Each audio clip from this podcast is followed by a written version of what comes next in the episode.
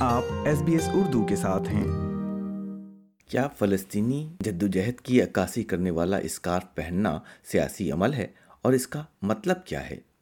اسرائیل اور حماس جنگ کی آغاز کے بعد سے سیاہ اور سفید اسکارف جسے کوفیہ کے نام سے جانا جاتا ہے، فلسطینیوں کی حامی مظاہروں میں چھایا رہا ہے۔ آسٹریلین سیاستدانوں میں سینیٹر مہرین فاروقی اور لیڈیا تھارپ نے اسے پارلیمنٹ میں پہنا ہے اور اسے واشنگٹن میں بینجمن فرینکلن کے مجسمے پر بھی چڑھایا گیا ہے۔ آئیے جانتے ہیں یہ اسکارف کوفیا ہے کیا؟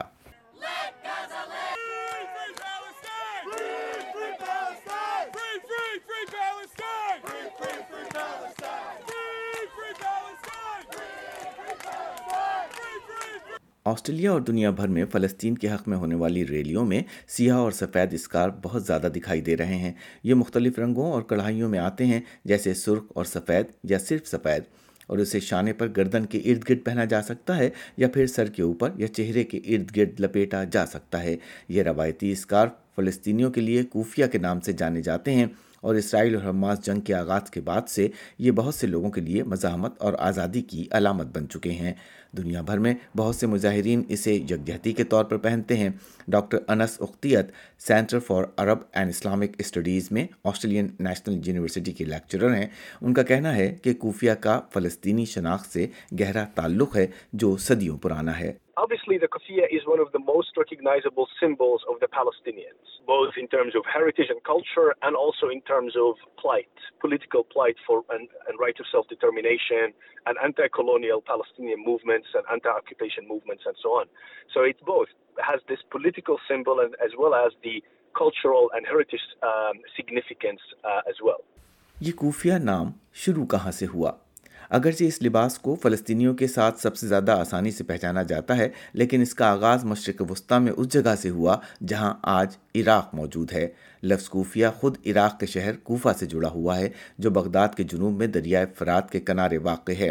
اس اسکارف کوفیہ کو عرب دنیا میں بہت سے لوگ پہنتے ہیں اور کئی ناموں سے جانا جاتا ہے، جیسے لیون بولی میں اسے ہٹا اور خلیج کے کچھ علاقوں میں گتھرا کہا جاتا ہے ڈاکٹر اختیت بتاتے ہیں کہ یہ لباس شروع میں زیادہ تر کسان پہنتے تھے uh, um, um, also resembles much of the attire that is worn um, across the Arabian uh, Peninsula and across the Arab world. Um, and it is, um, at the most basic level, obviously, its purpose is to protect from uh, from sun, um, from uh, also from excessive winds, um, and to provide protection for farmers as they were basically working um, the fields.